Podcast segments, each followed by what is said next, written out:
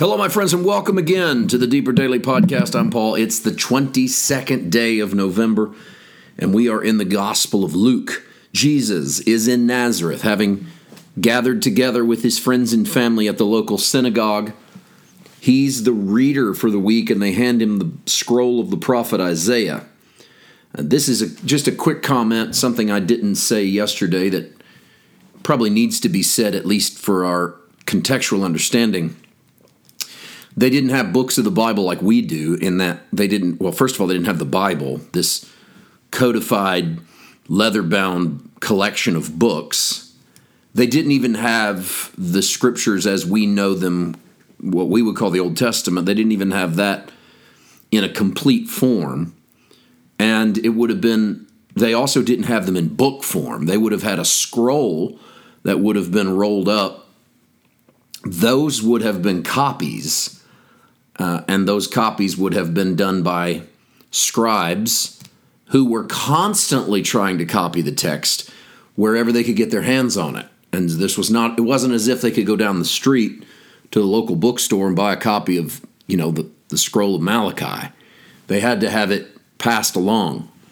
So it would not have been uncommon for a synagogue to have only one or two scrolls from the Hebrew scriptures they probably would rarely have had a whole collection, and they, they often would not have even had entire collections of the same book, what we would call a book. We call it like the book of Isaiah.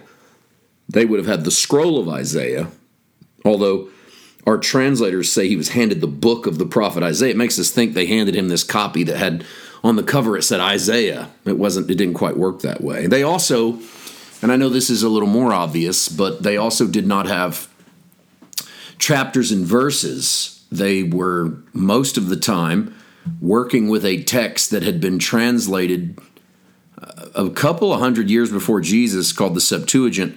These were Greek translations of Old Hebrew texts. They might have had access to some hand copied Hebrew scrolls, but most likely they're dealing with Greek copied text because it was the it was a more universally understood language, the Greek. It's an interesting little tidbit that they were willing to get the word out, even sacrificing the original text, Hebrew, to get it into Greek. It's stunning to me at how much argument happens in the church world over translations, even though everyone arguing knows it wasn't written in English. And it's it stuns me that we're so hung up on translations getting away from the original and not even Jesus was using most likely not even Jesus was reading original Hebrew. He was reading a translation and they weren't scared to translate it into a language that was more accessible to the world. And if that's the case then why what's so different now that we translate it into a language more accessible to the world? The 18th and 19th verses of Luke 4 constitute what Jesus reads that day. Let's read that, and I want you to, as an experiment, to grab another Bible. Put one Bible out next to another Bible, and let's see what we get comparing Luke chapter 4, verses 18 and 19, with what will be Isaiah chapter 61 verses 1 and 2. Here's Luke The Spirit of the Lord is upon me, because he has anointed me to preach the gospel to the poor. He has sent me to heal the brokenhearted, to proclaim liberty to the captives, and recovery of sight to the blind, to set at liberty those who are oppressed, to proclaim the acceptable year of the Lord. Now, there's a lot of things happening there in the Greek where there are words that might be better translated otherwise and into other words. We're going to work on that. But let's go now to Isaiah chapter 61, verses 1 and 2. The Spirit of the Lord God is upon me, because the Lord has anointed me to preach good tidings to the poor. He has sent me to heal the brokenhearted, to proclaim liberty to the captives and the opening of the prison to those who are bound, to proclaim the acceptable year of the Lord and the day of the vengeance of our God to comfort all who mourn. I read all of Isaiah 61, verses 1 and 2. The very first thing you'll notice, if you're looking at them side by side, I think the first thing you'll notice is where Jesus stops reading. He stops after the phrase to proclaim the acceptable year of the Lord. The next line, if he had kept reading, was, and the day of vengeance of our God. And obviously, I think it's rather obvious that Jesus stops after proclaiming the acceptable year of the Lord because he's not there to declare the day of the vengeance of our God. The closest we get to the day of vengeance is Jesus' Olivet discourse. In Luke 21 22, he says, Whenever Jerusalem sees itself compassed about by armies, these are the days of vengeance.